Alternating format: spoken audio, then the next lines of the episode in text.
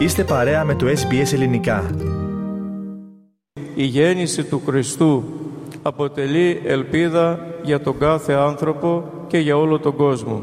Κάθε γέννηση είναι ελπίδα, είναι μέλλον, είναι φως, είναι ζωή, αλλά η γέννηση του Χριστού ένα παραπάνω και ιδιαίτερα για το σημερινό άνθρωπο ο οποίος περνά πολλές δυσκολίες και πολλές δοκιμασίες γι' αυτό όπως είπαμε και στο μήνυμα για κάθε δυσκολία και για κάθε δοκιμασία που έχετε να απευθύνεστε στον Ιησού Χριστό, στο γεννηθέντα Χριστό και να είστε σίγουροι ότι ο Χριστός θα ακούσει αυτό που του ζητάτε.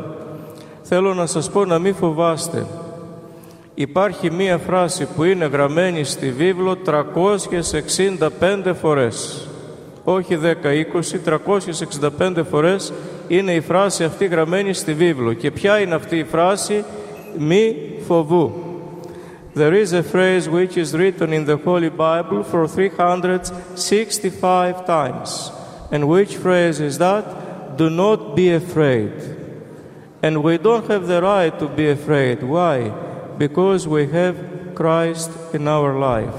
And Christ was born today. This is the feast, this is the celebration that we celebrate all together.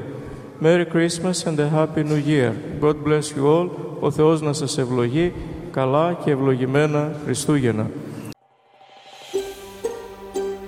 Θέλετε να ακούσετε περισσότερες ιστορίες σαν και αυτήν; Ακούστε στο Apple Podcast, στο Google Podcast, στο Spotify ή οπουδήποτε ακούτε podcast.